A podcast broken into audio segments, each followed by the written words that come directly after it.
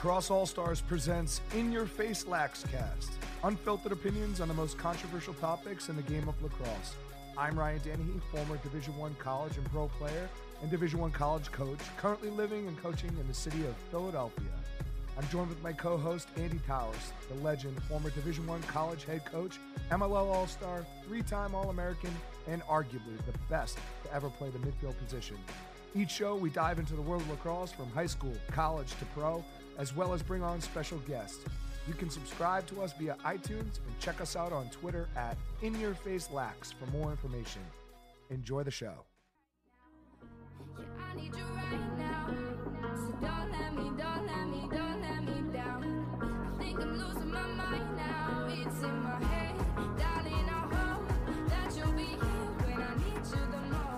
Holy shot towers.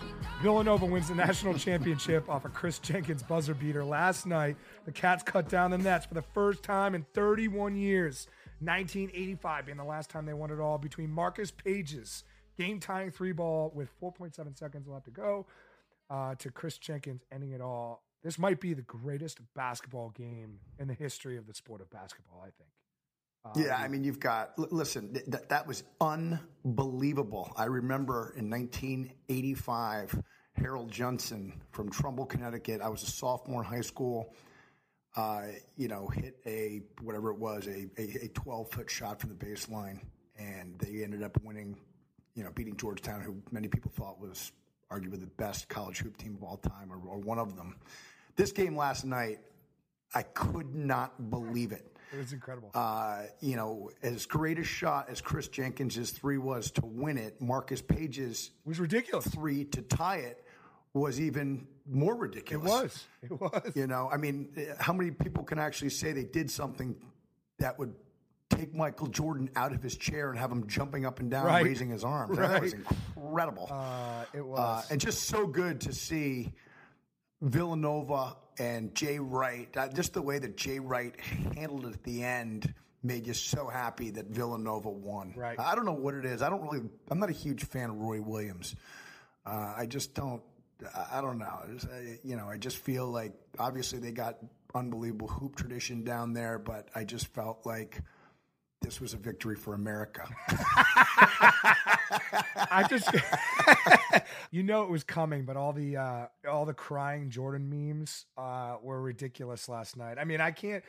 Can they finally put the crying meme, the Jordan meme, away forever? Now that you know the officially worst situation that ever happened to North Carolina happened last night, and I just hope they retire it. It's just it gets old, um, but you know it's going to continue to happen. But wow, what a game! I mean on a Monday night. Um, obviously, the city of Philadelphia. Did you see all the videos of all the celebrations in the bars and the pavilion?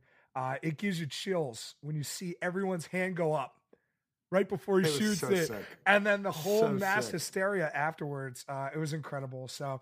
Hopefully you got to see that last night. That was definitely history. Um, I'm not so sure that we'll ever get a game like that ever again, but it could be beaten. Let's face it, Kris Jenkins three ball to win it was a freebie.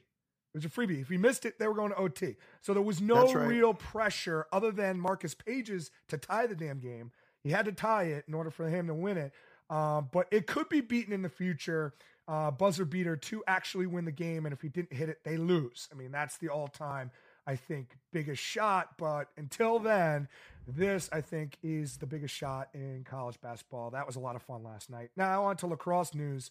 Um, a pretty low moment in lacrosse. Head coach Chris Bates from Princeton was caught on video throwing an elbow at a brown at a brown player running off the field to the substitution box. The video was not good. At uh, I'm sure you've seen it. Uh, and Princeton has placed Chris Bates on administrative leave.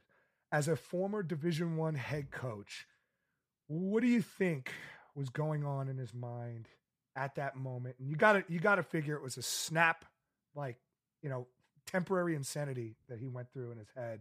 You know, what what were your thoughts?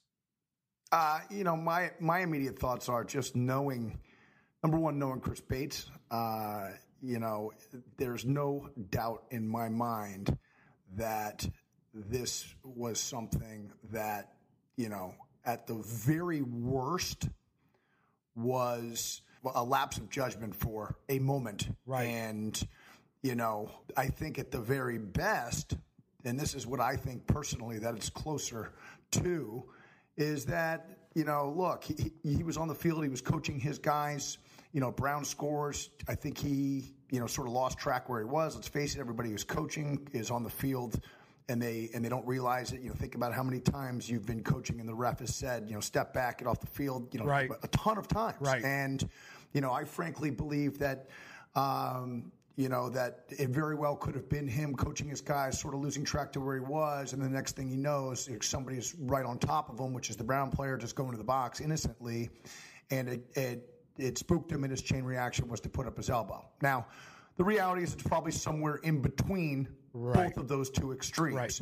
But knowing Chris Bates and the type of man that he is, you know, this is this is where are all the other acts that are like this that he's done in the past that would make us Right. look at this and say, "Oh, well, he definitely was trying to." I mean, you got these tools on Lax Power talking about this was an attack and he should be, you know, uh, the police should come to the field. I mean, settle down, dude. Go. These are the same toolboxes that you know go and sue the paper boy because you know he he didn't put the paper on their front porch like he was supposed to, so they're going to go sue him. Uh, Settle down. Right, I mean, right. I've I've I've greeted my friends in the bar, you know, a lot harder with an elbow to the chest than Chris Bates did the number seventy five from Brown. You know, Right. come on. It is. Come It on. is. He's he's getting screwed. He he is gonna. He, he's you know. I mean, it it was it it, it looks bad. It, it, it looks bad, and there's It looks bad. It's, I agree. It's, it's not. Uh, it's really tough, and obviously, I love Chris Bates. Uh, he's a Dartmouth guy. I really do like him. Uh, I think he's a great coach. I think he does a great job with his program. I believe in what he does, but it's just a sad situation. Let's let's let's move on to you know the worst case scenario. At the worst case scenario is that arguments can be made that this might be it for Bates and his tenure at Princeton. Uh, and if it is, and Princeton will be a huge jo- job opening. On top of that, the next conversation we're going to have is just purely who are the next guys to fill jobs, period, uh, whether Princeton opens up or not. Um, so let's take a few minutes, AT, and let's talk about some of the more big or the biggest candidates for the next open job. Uh, so let's talk about assistant coaches. Uh, we talked off air, AT, uh, about some of the assistant coaches that we thought of. Who would be your first candidate as an assistant coach to take that job to take that job, or take the next big job? You have an Ivy League school versus a scholarship school. So there are definitely better fits. Yeah, I, I I think there's no question that there are specific characteristics based on where the opening is with certain coaches being a better fit for certain places depending upon what their respective background Correct. is academically, uh, where they played, uh, et cetera, et cetera. Um, you know, let, let me just say before we get into this that I think that Princeton would be making a huge mistake if they decide to let Chris Bates go based on this situation. Right. I think that would be a uh, a major major cop out to me. Right. Um, so I, I'm really hoping that it doesn't happen. Um, but you know, if if we're talking about the Princeton job specifically, I think you have to look at guys that have uh, you know an appreciation for the importance, the primary importance of academics. You know, i- i- i- number one, I think that's the number one thing you have to look at. So if we're looking at you know obvious assistant coaches that sort of have that type of background that you look for, you know, I think certainly, um, you know, Gerry Byrne, just based on his body of work, doing it at Notre Dame, he's built, you know, what many would consider to be the premier defensive team in the country year in, year out. Um, at a great academic school that, that doesn't sacrifice standards to get people into school. So he would be somebody that, you know, would be uh, right at the top of the list. Does he does he Um, take the job we've known, you and I have known, he's turned down several big time jobs. I don't think he takes a job. I mean, look, if he's if he's not, I know he, I believe that he interviewed at Harvard, got offered the job and turned it down. I can't remember for sure if that's true or not, but I, I'm pretty sure that that is true. And if he didn't take that job, uh, is Princeton any more appealing than Harvard? I don't know. I, I don't. I don't see Bernsey leaving Notre Dame. Um, you know, unless he could get uh, an ACC job. I, I, I just. I just. I just don't see that happening. Right. Um, Right. You know, so I don't see that. But I think, you know, you look at other obvious candidates. Certainly, Ronnie Caputo at Duke, recruiting great student athletes down to a program that's won, you know, national championships while he's been on staff there. I think he's another obvious candidate that you would have to look at. Um, you know, Billy Dwan, who's been on Hopkins for I think this is 16 years. years, which Yeah, is incredible. Uh, you know, he, he would be kind of a no brainer as well.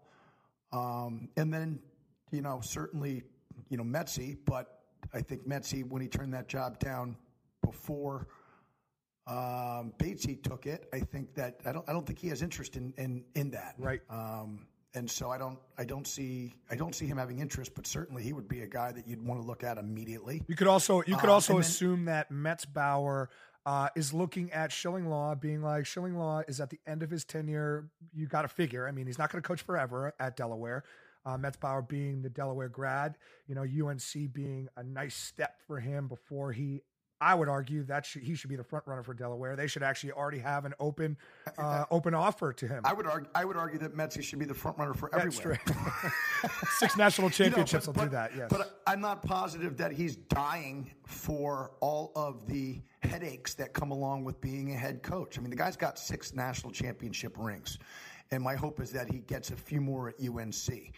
Um, and I believe that he will. You know, whether that's this year or in years to come, you know, that's still to be determined. But he certainly would be a guy that you know uh, would, be anybody would be uh, drooling to get a guy like that with his resume and, just the way he is. I think in the league, you have to look at um, certainly Graham Nemi. He's been at Yale for, you know, since Andy Shay's been there, and all they've done is win, win, win, win, win, especially lately.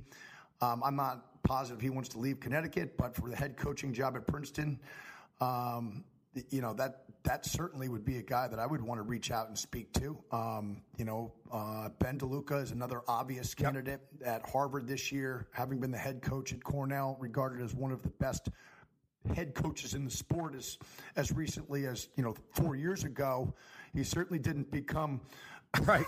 unqualified during his uh, national championship experience at Duke, and you know being back in the league at Harvard, I could see Ben DeLuca as somebody that they should absolutely be speaking with. I got, I think he got completely screwed at Cornell you know, being a guy that was an alum, who was an assistant coach and, and a head coach, um, you know, I think he just got completely hosed with that situation. Does- does- uh, does- so that's a guy I would be does a, looking does a at. Go ahead. place like Princeton, because of the unfortunate stories coming out of Cornell, avoid DeLuca, even though I would consider him probably the front runner given his head coach experience, given everything he's done in his career.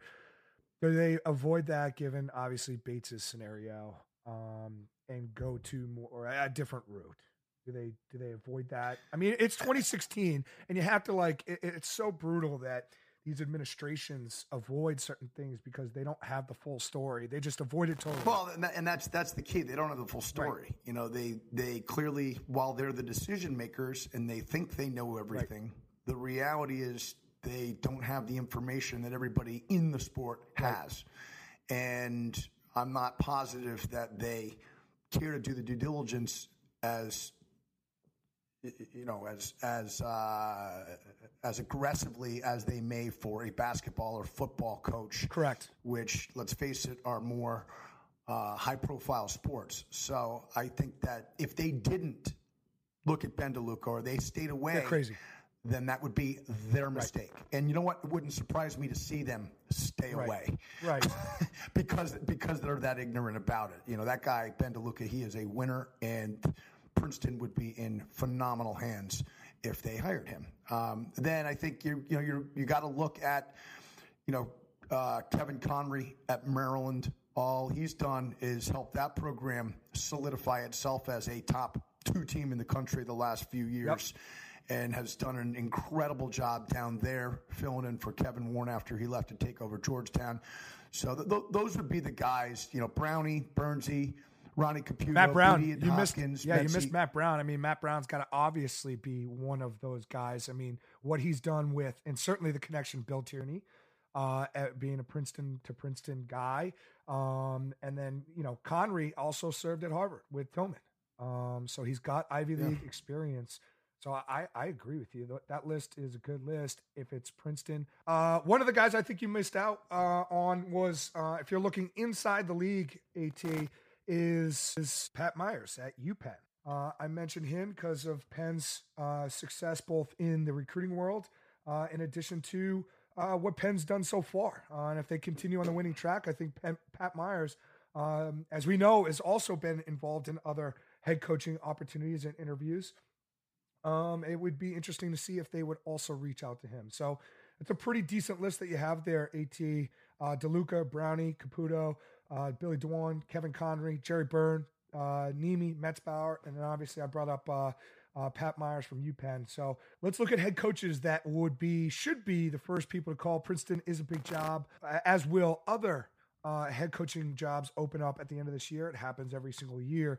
Uh, in my mind, four coaches the first four that you know you have to look at are the four coaches that have taken their team um, from nothing, almost club status, to powerhouses uh, and teams that you're immediately uh, scared of in the first couple years of their program history.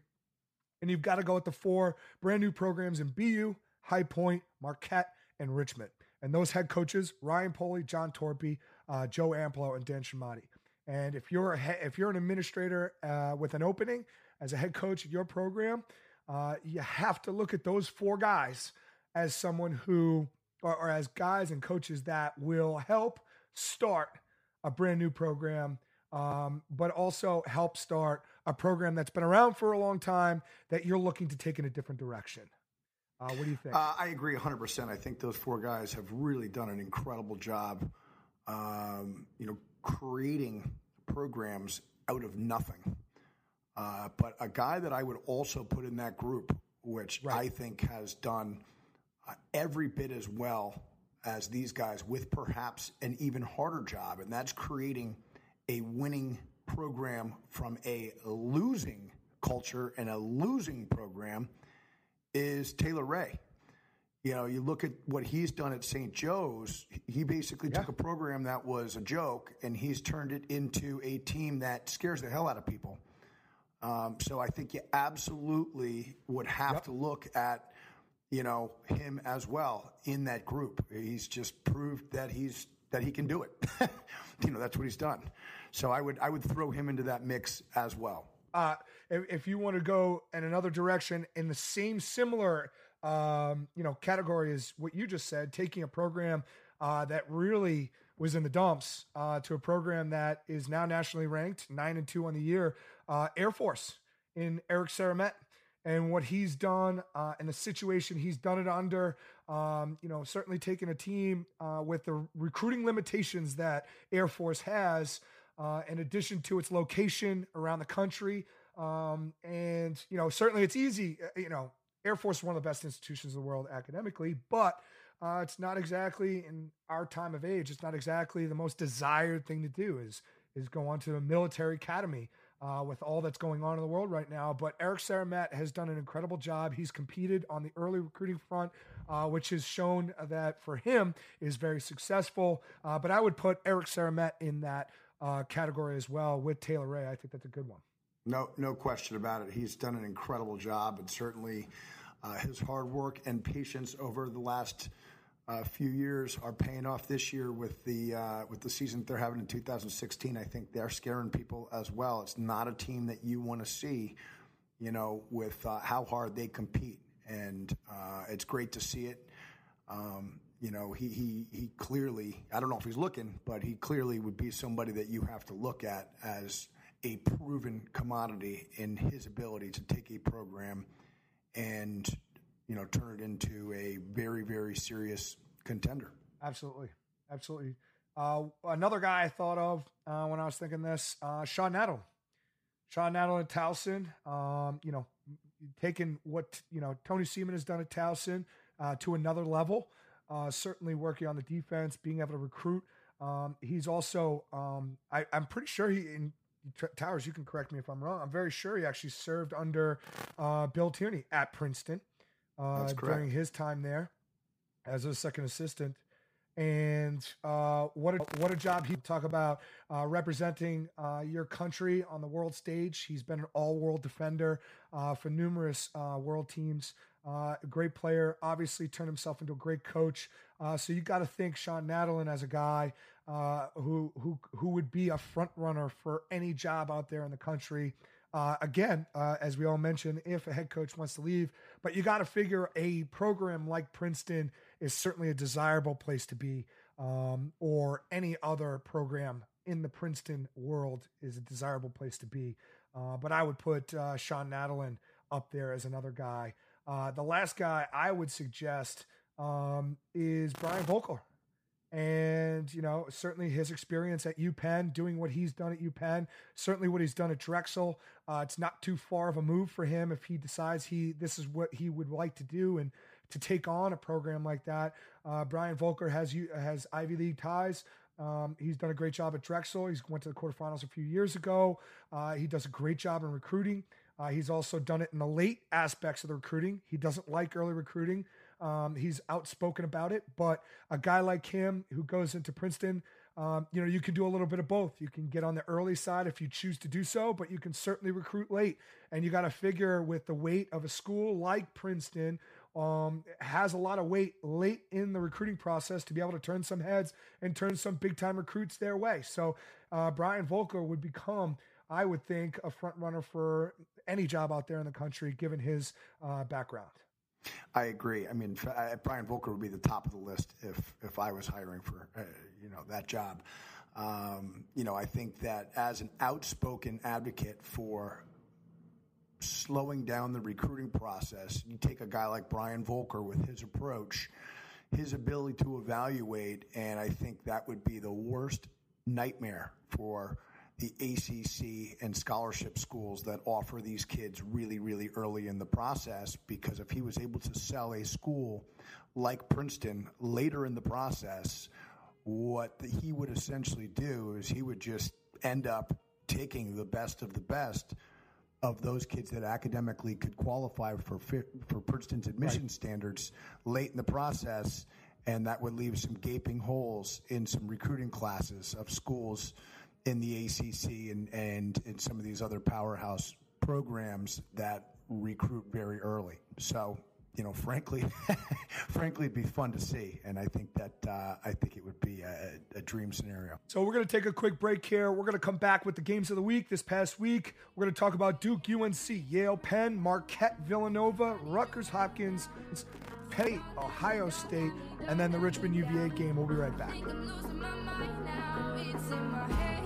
Darling, I hope that you'll be here when I need you the most. So, darling. Games of the week. It's amazing how fast the media wants to put an ACC team back into the number one spot for the polls. But the game Friday night uh, was a pretty incredible game.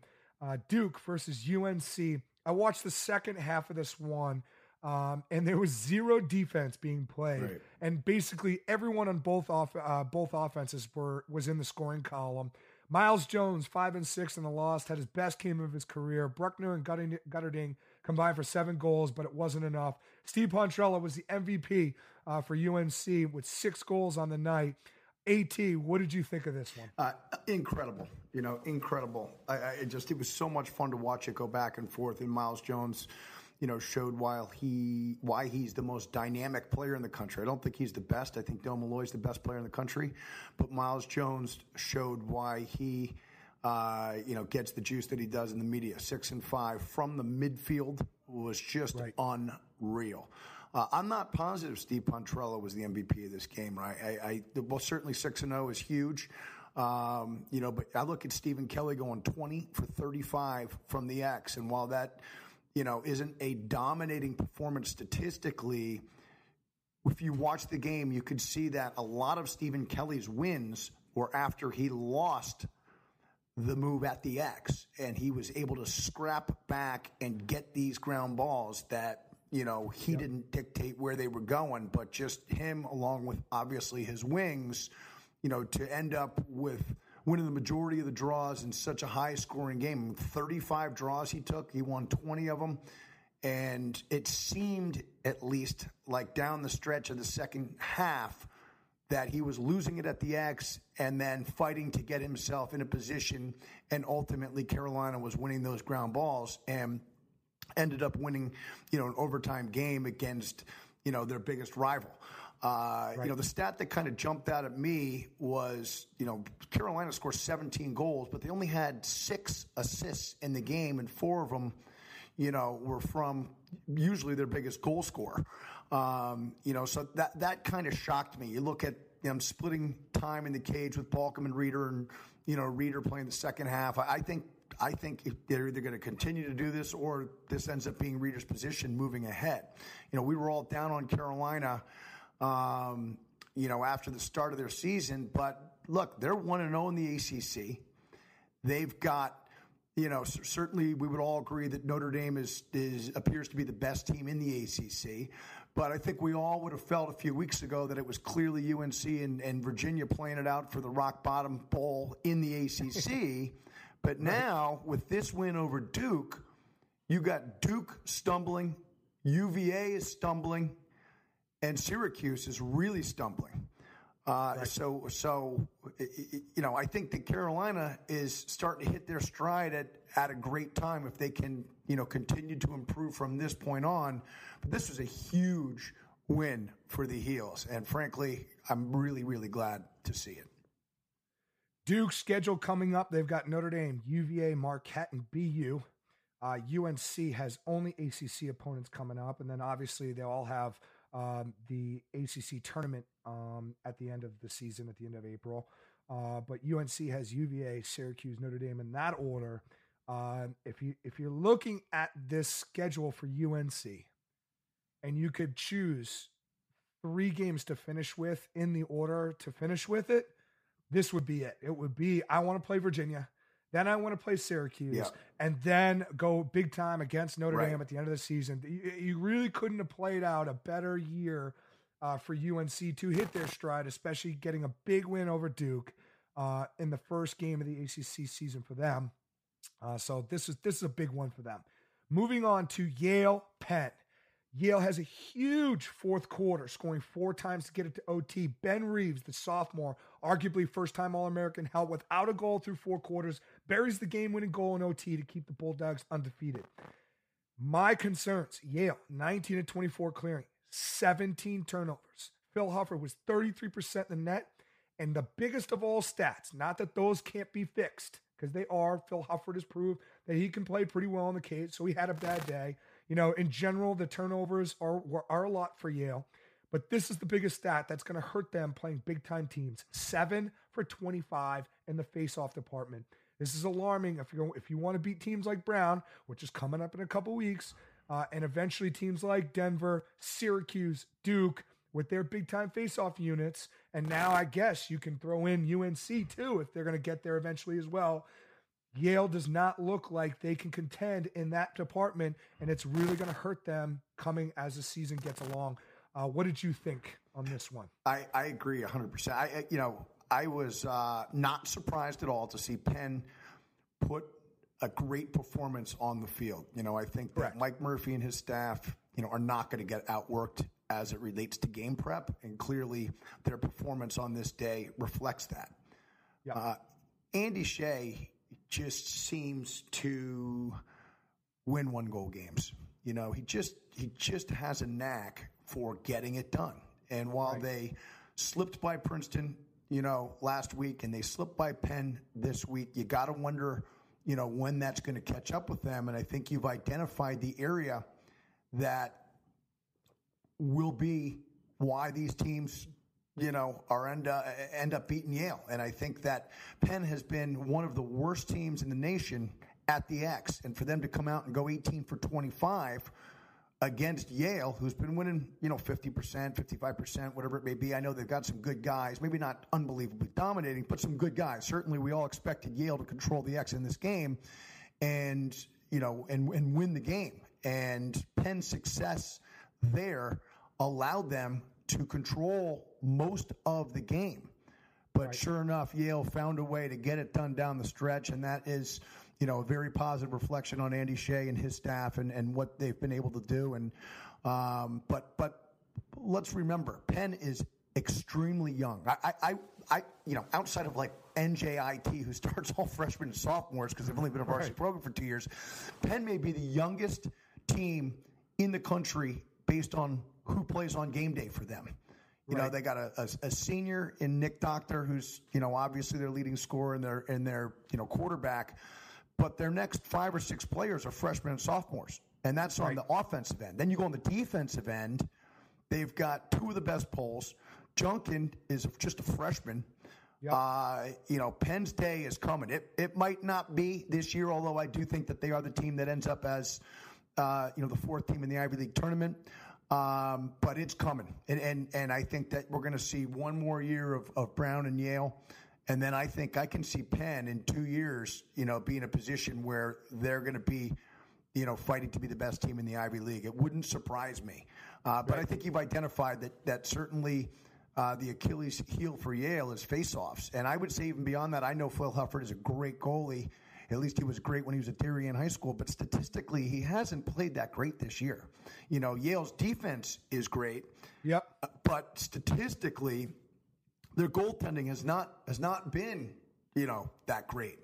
Um, and and so is is Yale's defense going to be enough to carry them to the Ivy League title? You know, you can only hope not as a Brown Yep. fan. Yep, right. You know, but but certainly credit Andy Shay and his staff for finding a way to get it done again uh, with a great one one goal overtime win after coming back being down nine four. Really impressive. So uh, just like UNC, you have to figure Yale has the best schedule uh, coming up before they play Brown. They've got Sacred Heart and they have Dartmouth. Yeah. Um, so this should be a nice schedule before they, you know, the biggest game of the year, Yale Brown, arguably two undefeated teams. You got to figure that's going to be the case going into this. Uh, but it'll be a nice uh, way for Yale to get their confidence back up um, going into that Brown game. Moving on to Marquette versus Villanova. After Villanova gets their doors blown off, a huge implosion in Philadelphia. They go out to Wisconsin and they implode again. Cole Blazer from Marquette was 81% in the net, 13 saves. Zach Melillo, the transfer from New Jersey Tech from Marquette, was 12 of 17 of the faceoff X. Paul Modesto has become almost obsolete at this point. Jacob Froccaro was held to one assist. I mean, this is not boding, boding well for uh, Villanova, and certainly Marquette is on the up and up. But I don't think Marquette, you know, has a schedule to determine whether or not they're, you know, worthy of the ranking they have. Uh, however, they have Notre Dame, they have Duke, Denver, all coming up. So let's not get excited too much about the Golden Eagles. But uh, what did you think of this one? Well, I, I, it, you know, a rough week for Villanova. you know, they were sixth in the country going into the Brown game, and we all felt like, you know, they were, uh, you know, going to be a very formidable opponent for Brown. You went down to that game; it was eleven to one at halftime. Just brutal. I mean, that's just brutal. And then for Marquette to come back and beat them eleven to three and Jake Froccaro getting you know shut down in both games, you know this is uh, this has got to be disappointing for Villanova. Who th- th- this this their fall this week kind of reminds me of that presidential candidate. James Edwards is that his name? James Edwards. John John Edwards. John, Edwards. What, John a, Edwards. what a role model he was when he had the week where he was all of a sudden, you know, this guy that was, you know, going to be the next president of the United States. And then we find out that he's having an affair with, you know, Riley, whoever her name was, and having $300 haircuts. And his wife was, you know, on her deathbed with cancer. And, you know, uh, maybe the fall wasn't quite as aggressive, but this was a tough week for Villanova, no question. So Jake Froccaro right now is averaging 13 shots a game. And after being at that Villanova Brown game, I, I'm watching the game and I saw Villanova play against Harvard. Uh, and he had, I think, 18 shots against Harvard. Villanova has a very good offensive system. Simon Connor does a great job. Yep, but the thing does. is, is there's no system right now with Froccaro in in their offense. I mean, he's literally taking a shot every three and a half seconds in the offense. And now I'm not saying don't give him the ball. I mean, he's a first team All American. Watching him play is a lot of fun. And if you're a coach or you're a kid and you have the ability to go to a Villanova game and see Jake Froccaro play, you gotta. He's got every skill set known to mankind. He's awesome to watch. But the thing is, I feel like they can do a better job of toning down as many shots as he gets and generating the shot that you know he's going to bury every time. And I feel like they're getting away with it, um, or or they're getting out of their system to let Jake be who Jake is. But he's not 13 shots a game. He's he's not necessarily doing it anymore. And as they continue to play better and better teams, they're going to start putting a lot more pressure on him. He's taking not good shots right now. Um, so I'm hoping that maybe Villanova, you know, brings it back in, allows the offense to do what it does, which is break down defenses and put Froccaro in the position to end every Yeah. possession with a high quality opportunity. they they- they got they got to they got to figure out a way to take you know Jake Froccaro and stick him within a team scheme and have him complement the scheme. You know, right, Right. now he's he's he's taking more shots than Randall Tex Cobb took in the Larry Holmes fight in the late '80s. You know, and Randall Tex Cobb was widely renowned as possessing one of the great chins of all time in the sport of boxing, and Jake Froccaro's taken more shots. Uh, so that goes to show you, they, unless unless these guys can figure out a way to to have him, uh, you know, and look, some some games he's going to take more shots than others. Yep. But if it's as easy as shutting down Jake Froccaro when you shut Villanova down, Villanova's done. They're not going to win another game the rest of the year. No, they're know? not. They're not. So they gotta they gotta make some adjustments, and I, I do think that that staff is one of the best staffs, at least from an offensive standpoint. Uh, Right. And I, I'm very confident that they'll figure it out after a really really rough week. Rutgers, Hopkins, huge Big Ten game. Uh, Rutgers playing the complete game, 100% Yep. in the clear, three or four and man up. Nine turnovers total in the entire game for them. Outgrown, outgrown balling, Johns Hopkins, 59% in the cage. Probably could have done better at the faceoff X, but still not bad considering the talent that they were going up against. Uh, Really, really full effort uh, from Rutgers. Really impressive. Was your, what were your thoughts? I was blown away by this. I would never have thought this was coming. Uh, you know, Hopkins had been playing, you know, better. Obviously, they lost at UVA, but I just didn't see Rutgers being able to compete with them here. I think that Rutgers had beaten up on some softer teams, with the exception of Army, uh, and I felt like Hopkins was coming into their own as a, you know, sort of returning into sort of a top eight team in the Yep. country. And this this just blew me away. I would never have seen this come. Huge win for Brian Brecht. Uh, and I'm glad to see, you know, him get it. You know, he's he's he's done a great job wherever he's been. You know, he did a great job building Siena into winner before he got Rutgers and Yep. you know, struggled through a two and twelve season, you know, a year ago or two years ago, whatever it was, and for him to come back and, you know, put to, together a product on the field that's, you know, had the success that they've had record wise, but then to document it over a traditional powerhouse like Johns Hopkins at home with a record crowd in attendance and have it never be a contest. You know, Rutgers was up, I think, you know, 3 2 and then 8 4, and then all of a sudden, before you knew it, it was 14 to 6. And it seemed like Rutgers got stronger as the game went on. Right. And Hopkins faded off into the sunset. You know, you address the stat line, you know, but really what sticks out for me is, you know, 13 assisted goals out of 16 scored for Rutgers just reflects an unselfish team. And he's got some young players outside of Scott Pieta, you know, who was three and three and, and, and their stud offensive player. This is a young Rutgers team. And to be able to, you know, have that kind of team chemistry and, and have the stats reflect that is is really impressive. Three for four on man up, as you said. Hopkins was held to 0 for three. The save percentage for Alleyne almost 60%. Turnbull just 43%. And this is with Hopkins winning the faceoff battle. Right. So I think that this bode well. This bodes well for Rutgers. It puts Johns Hopkins in a real hole in the Big Ten. Although I still think that they're obviously going to qualify for the Big Ten tournament, which is what they need to do, and they need to win it like they did last year. And last year they did, and they ultimately went to the Final Four. So they're going to be back. The Hopkins staff will see to that. I don't doubt that. But this puts Rutgers in a great position going into you know the Big Ten schedule uh, throughout the rest of April. So what a win! Yeah, Rutgers has Michigan, Maryland, PSU, and OSU in that order. Johns Hopkins has Ohio State, Penn State, Michigan, and Maryland.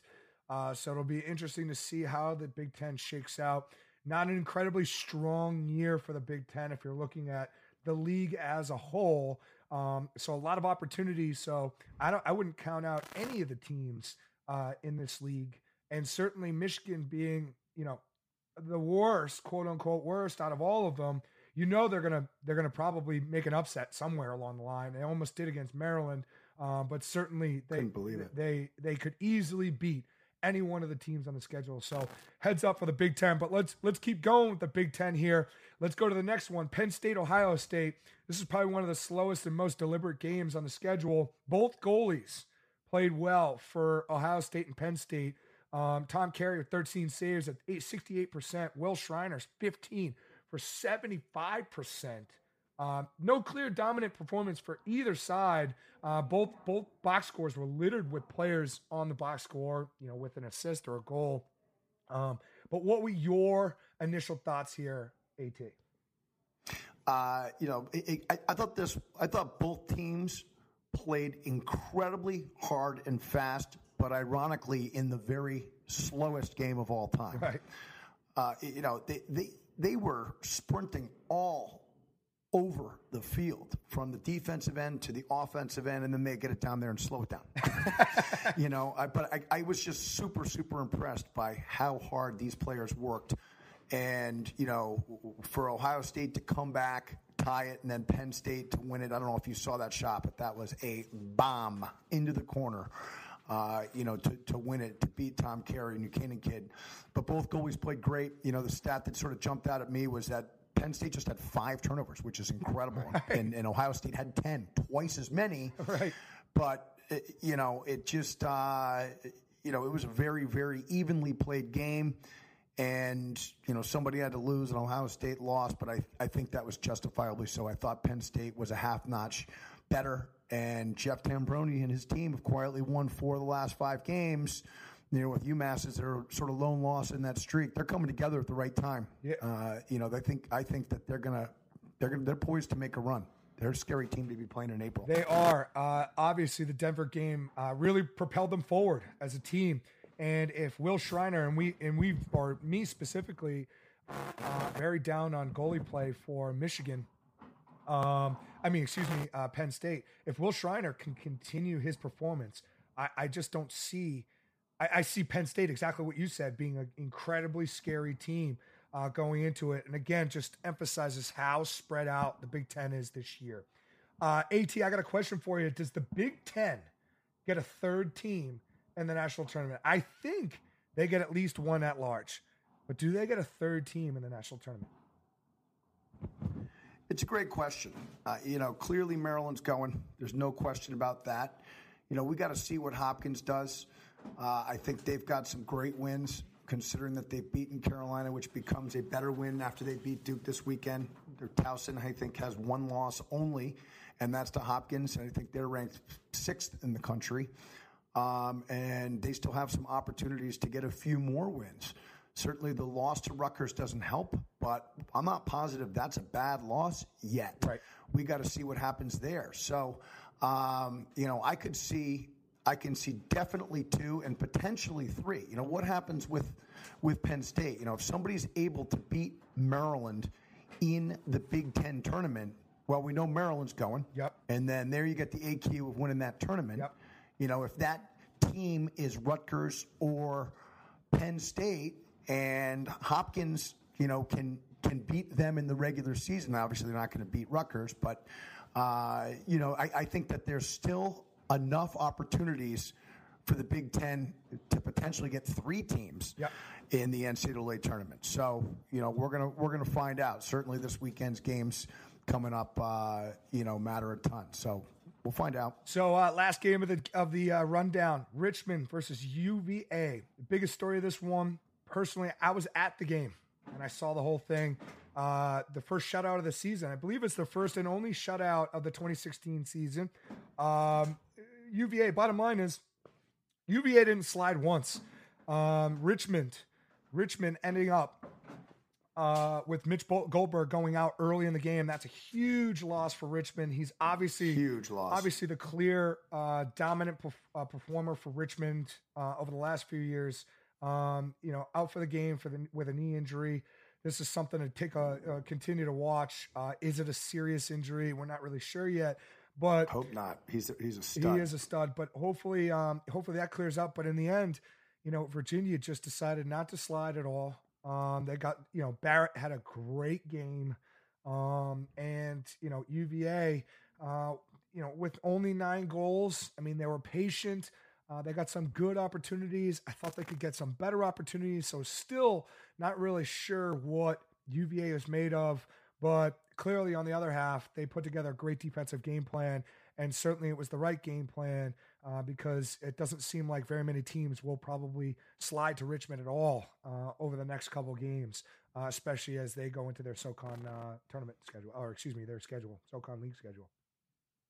Yeah, I think that uh, look, the one thing that we got to forget, or that we that we forgot, is that Richmond has is a very very good defensive team. So the fact that Virginia only put up nine goals, uh, you know, I, I think that that is. Uh, I'm not as concerned about that from Virginia's standpoint. You know, they beat them nine zip, so it's not like you know uh, they needed to go out and score a ton more goals to to you know be successful here. This is a great victory for Virginia. Obviously, Richmond's had a great season.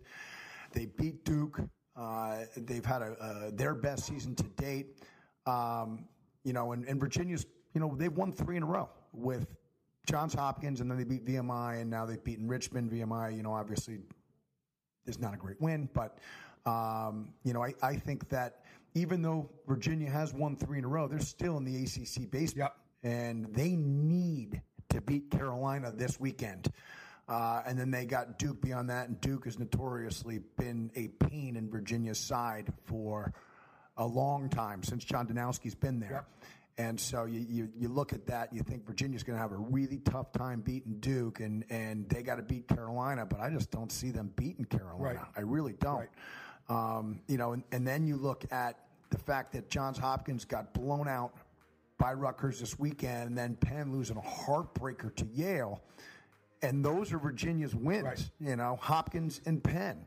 So Hopkins and Penn losing this weekend just destroys Virginia's Right. NCAA at large berths. Big time. Um, so we'll see what happens there. Again, you said 12 saves for Barrett. He seems to be playing better and better. You know, a noticeable stat for me was Richmond going 0 for 5 on the extra man. That hurts when you go when you score zero. Um, right. So good win for Virginia, but they're they're going to need to they're going to need more good wins if they hope to, um, you know, be in a position to secure an at-large berth to the NCAA. I just don't see it happening. When we come back, hashtag Andy Towers.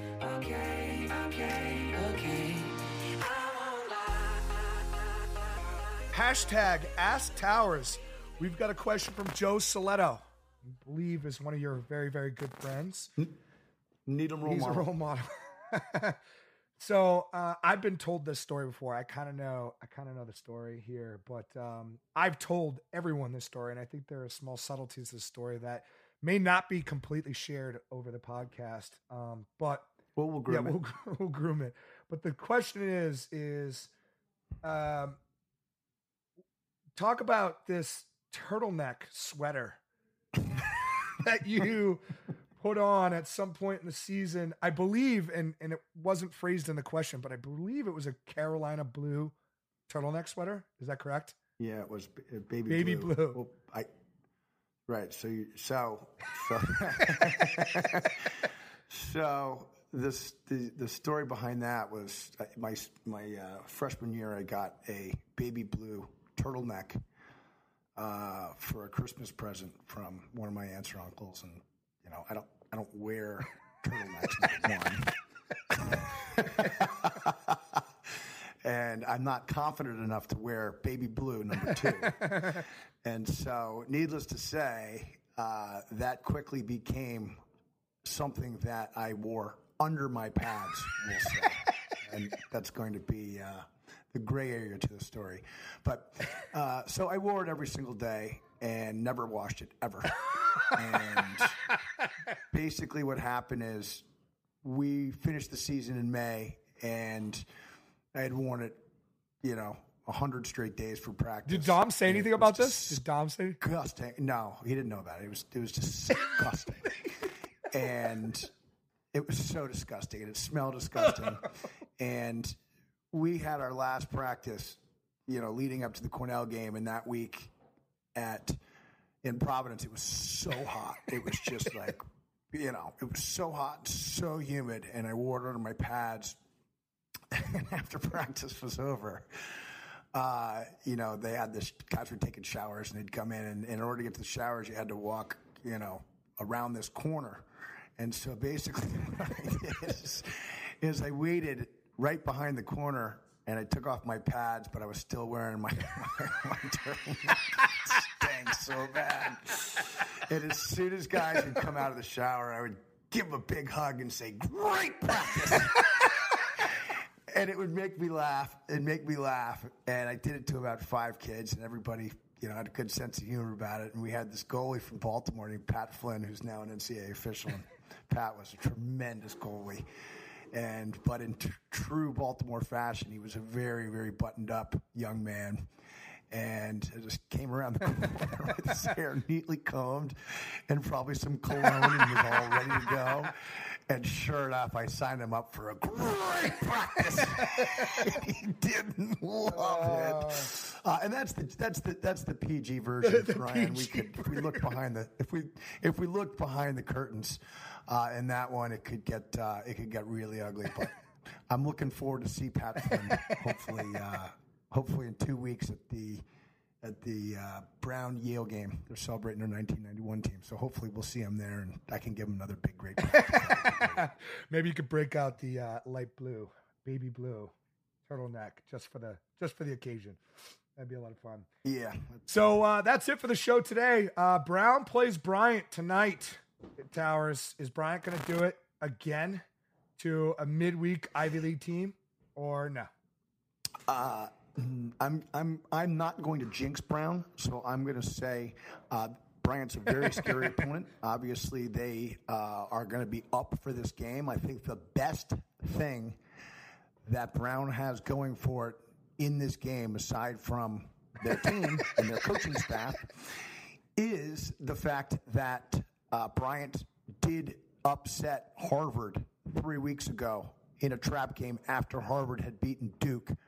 And I can be, uh, I think it's safe to say that Lars Tiffany and his staff are going to make sure that they pound that fact into the heads of the team and that this Brown team is going to be ready to go. I just think that even with, you know, Bryant being a scary team to play and them being, you know, very, very up for this game as a, you know, cross city rival, I just don't see Bryant being able to control the faceoffs in this game like they did against Harvard in that game.